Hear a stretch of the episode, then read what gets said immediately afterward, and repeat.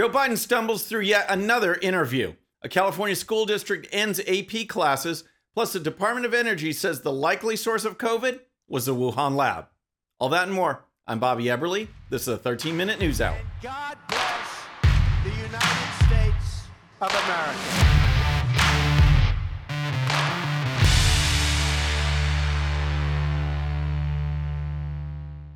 Okay, friends, welcome to the show. Happy Monday. I hope you had a great weekend. If you're new to the show, thank you so much for tuning in.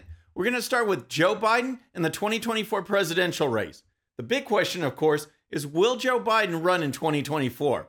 Most Democrats want someone else to do it, and yet Biden keeps pressing ahead. And in his wake, America has a wide open southern border, 40 year high on inflation, massive spending on leftist programs, and a leader who doesn't seem to know what day it is and who goes out of his way to divide the country. In a recent sit down interview with ABC News, Biden addressed the current state of public opinion.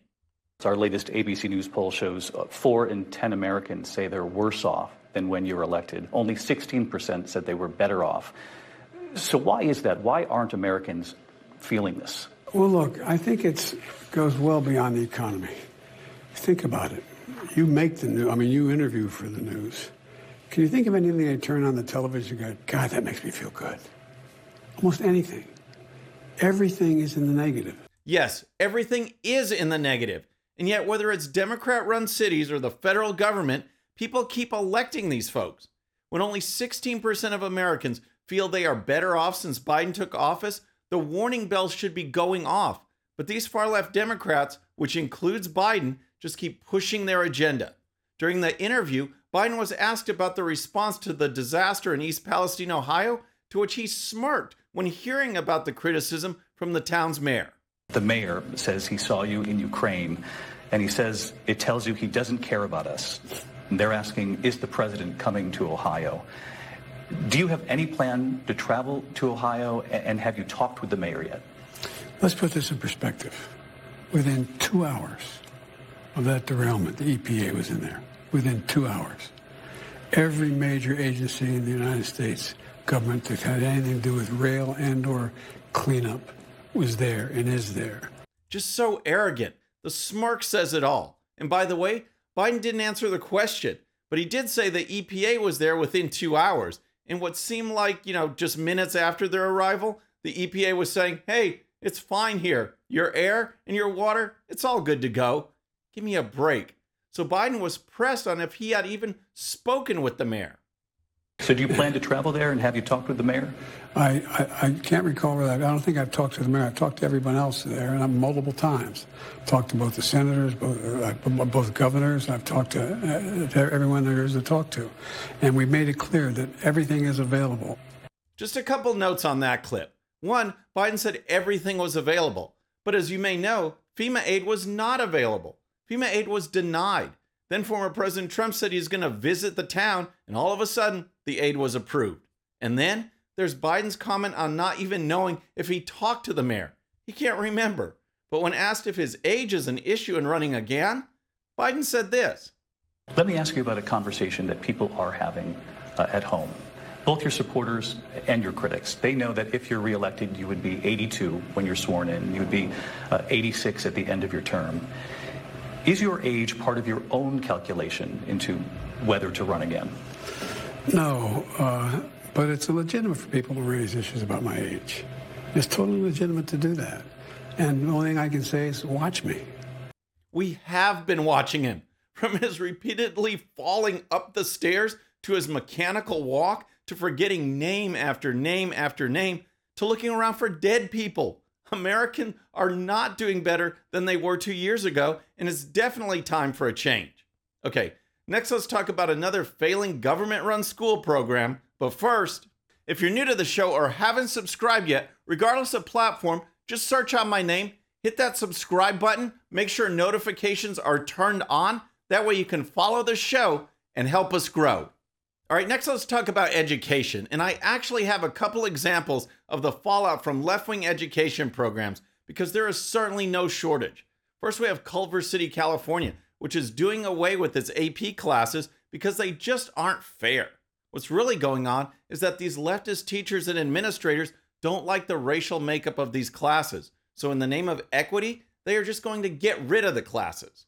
Since the start of the school year, freshmen and sophomores in Culver City, again, Culver City, California, have only been able to select one level of English class known as college prep rather than the previous system in which anyone could opt into the honors class. The school officials say that the goal is to teach everyone with an equal level of rigor. An equal level of rigor? Sure, but anyone with a brain knows that that level of rigor will not be a high level that challenges AP students. It will be the lowest level. Also, students don't feel bad, except for the high achieving students, of course, and that any one particular racial group won't be overrepresented. Here's more. But here's what they say, okay? So in Santa Monica, California, for instance, the high school English teacher said last year that they had a moral imperative to eliminate honors English classes that they viewed as perpetuating inequality. So here's what the school district is saying uh, in Culver City. So school districts doing away with honors classes argue students who don't take those classes from a young age start to see themselves in a different tier and come to think they aren't capable of enrolling in advanced placement classes that help with college admission. Can you believe this? These administrators say they don't want to stigmatize kids who can't handle the harder work. So, how does that prepare these kids from handling harder work later in life? Everything is dumbed down, all in the name of feelings. Meanwhile, while other countries are pushing their best and brightest to excel, these schools are holding high achievers back. How can America compete like that? We can't. And that's the whole idea. All right, next let's talk about the origins of the COVID pandemic because, quite honestly, we can't. This is a topic that would literally get you banned from this platform and many others because deviating from the approved leftist corporate narrative was simply not allowed. Now, however, with Elon Musk owning Twitter and more public pressure being exerted, hopefully all of us now have more of a political will to fight that kind of censorship. On the issue of COVID origins, people would get banned and ridiculed and disparaged for saying that the virus came from a leak at the Wuhan, China lab. That opinion was based on evidence, and yet that opinion was blocked. Now we even see more evidence that yes, it's true. A conspiracy turns to truth. The U.S. Department of Energy has joined the FBI in determining that the best available intelligence suggests that the origins of COVID 19 are not from a wet market and a pangolin in Wuhan, but rather from the lab at the Wuhan Institute of Virology. So, as Will Cain pointed out, the Department of Energy is just the latest addition to agencies which believe that COVID came from the Wuhan lab. The FBI concluded that last year, and now the DOE has issued a report that says that COVID 19 most likely leaked from the Wuhan lab. But wait a minute. There was evidence several years ago, at least enough for the lab leak to be considered a reasonable origin story. So why was it suppressed? Now, you can already see news outlets like the Washington Post trying to cover their tracks. Whenever someone would speak out about the lab leak, like, say, Republican Senator Tom Cotton, the media would label such statements as debunked or conspiracy theories or fringe ideas. But how about now? Washington Post now saying Earlier versions of the story and its headline inaccurately characterized comments by Senator Cotton. The term debunked and the Post's use of conspiracy theory have been removed because then, as now, there is no determination about the origin of the virus. Imagine that removing debunked and conspiracy theory. Any legitimate news organization should easily recognize that the Wuhan lab leak explanation warranted further discussion and investigation. Discuss the wet markets too. That's fine. But what happened was that the media went out of its way to discredit the idea, and big tech set out to stop people from talking about it. And of course, there was this guy. Dr. Anthony Fauci is shooting down theories that the coronavirus was man made.